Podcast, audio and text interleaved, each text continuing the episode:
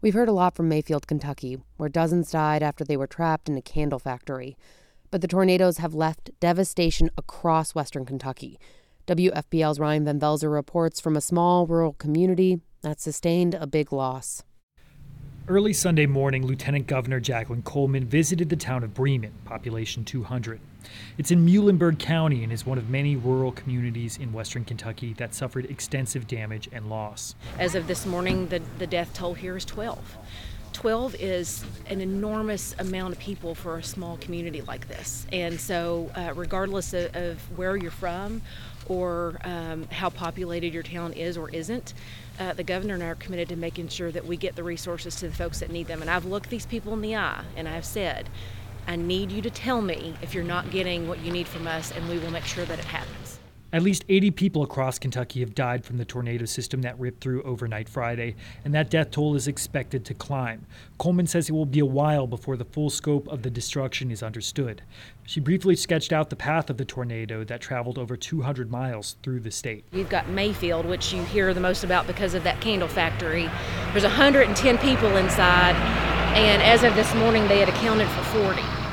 And it goes all the way into Campbellsville. Taylor County, Kentucky, which is, you know, towards central Kentucky, there uh, was an estimated 70 homes that were lost that far into the state. Muhlenberg County Sheriff's Deputy Alex Piper says they've completed search and rescue operations and are working to bring back power amid freezing overnight temperatures. Obviously, it's a uh, catastrophic event. Uh, I know in my time, I've a resident of Muhlenberg County uh, my entire life. Uh, I've never seen anything like this. Piper drove me through the path of the tornado, which in some places reached nearly a mile wide. We stopped at Lost Valley Farms and spoke with Danny Miller, a 74 year old farmer, as he burned debris from the tornado.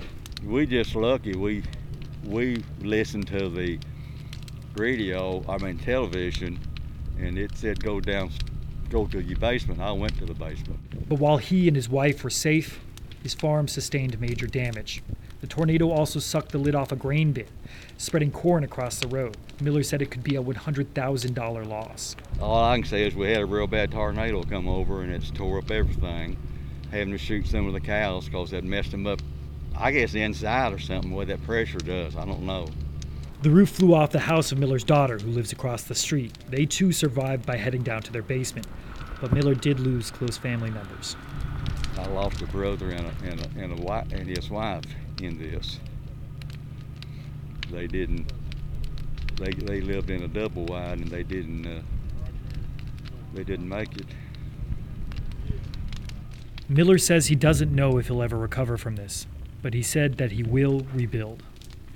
And he won't be doing it alone. Thousands of Kentuckians are in the same situation, and thousands more are reaching out to help. I'm Ryan Van Velzer in Louisville.